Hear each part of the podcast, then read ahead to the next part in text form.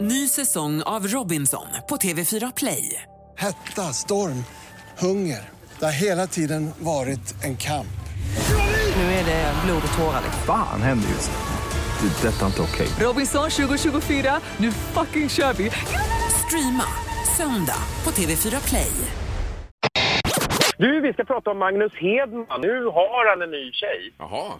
eh, som heter Karin Ahl, 28 år. Och eh, det är väl bara att gratulera honom till det. Jag såg till och med på eh, Magdalena Grafs blogg, som är hans exfru då. De eh, firade jul ihop alla tre såg jag, med en massa barn. Den här 28-åriga Karin har alltså två barn sedan tidigare. Ja, ja Ja, okej. okej. Ja. Så att eh, vi gratulerar honom till det. ja, det får vi verkligen göra. Det är Trevligt. ju Ja. toppen. Ja. Och sen så tänkte jag köra lite summing up. Det här har ni väl läst naturligtvis eftersom ni eh, huserar i Göteborg. Men Johanna Toftby, den här ensamma mamman som nästintill börjar kännas som en göteborgare. Ja, just det. Ja, ja. Hon är ju ihop med en göteborgare. Ja, men Steka-Janne, han Janne Fors. Alltså, Ja. Just det. Han som var med i ett sånt där eh, ensam mamma-program eh, och, så, och eh, var sugen på en annan mamma men sen har dyrt. Det är lätt hänt. Det är mycket lätt hänt i den här branschen. Eh, de har förlovat sig. Ja. i Sälen eh, uppe på hotell Bygelhof här precis. Runt nyår, lite småborgerligt kanske att göra vid nyår, men vad fan, det är väl trevligt. Vad Ja, ja. trevligt. Och sen är det ju ot- otroligt skönt smeknamn, Steka-Janne också. Det är ju Ja, riktigt Man stabilt. gillar ju det och han, Ja. lever ju, han lever ju upp till det. Ja. Och vad har du att toppa med idag, eh, Hans? Jo, jag tänkte toppa med, med det som vi körde i, i eh, julas här, Hänt i veckan, alltså det här med enormt stora ryktet, åtminstone i Stockholm.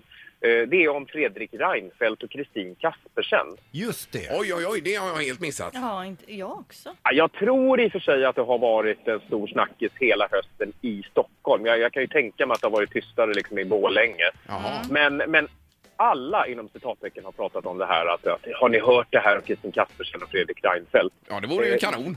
Ja, det vore kanon, för, tror jag, för, inte minst för Fredrik. Men jag tror, och är ganska övertygad, nu har jag haft kontakt med båda två.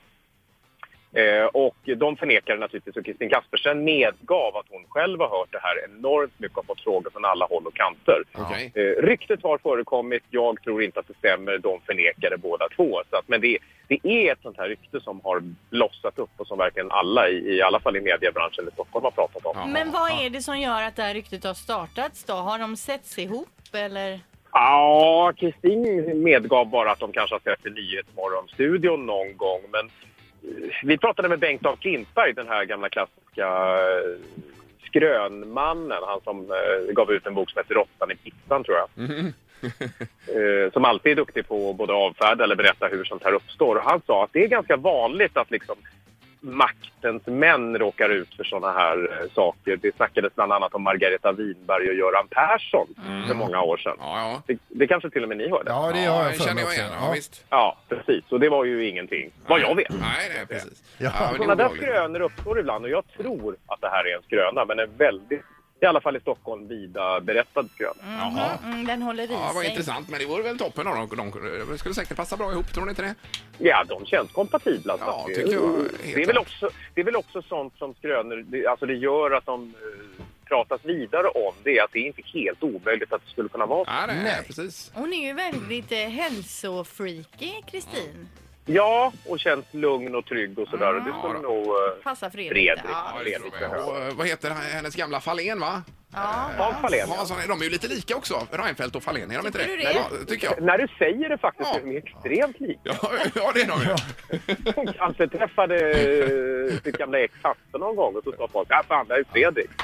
Men tänk dig det att komma hem till sin eh, nya svärmor i så fall, Lill-Babs där, som sitter med sin elektriska fotmassage. Och... Ja. ja, Här visst. kom nu Fredrik så ska vi kramas. Ja, visst.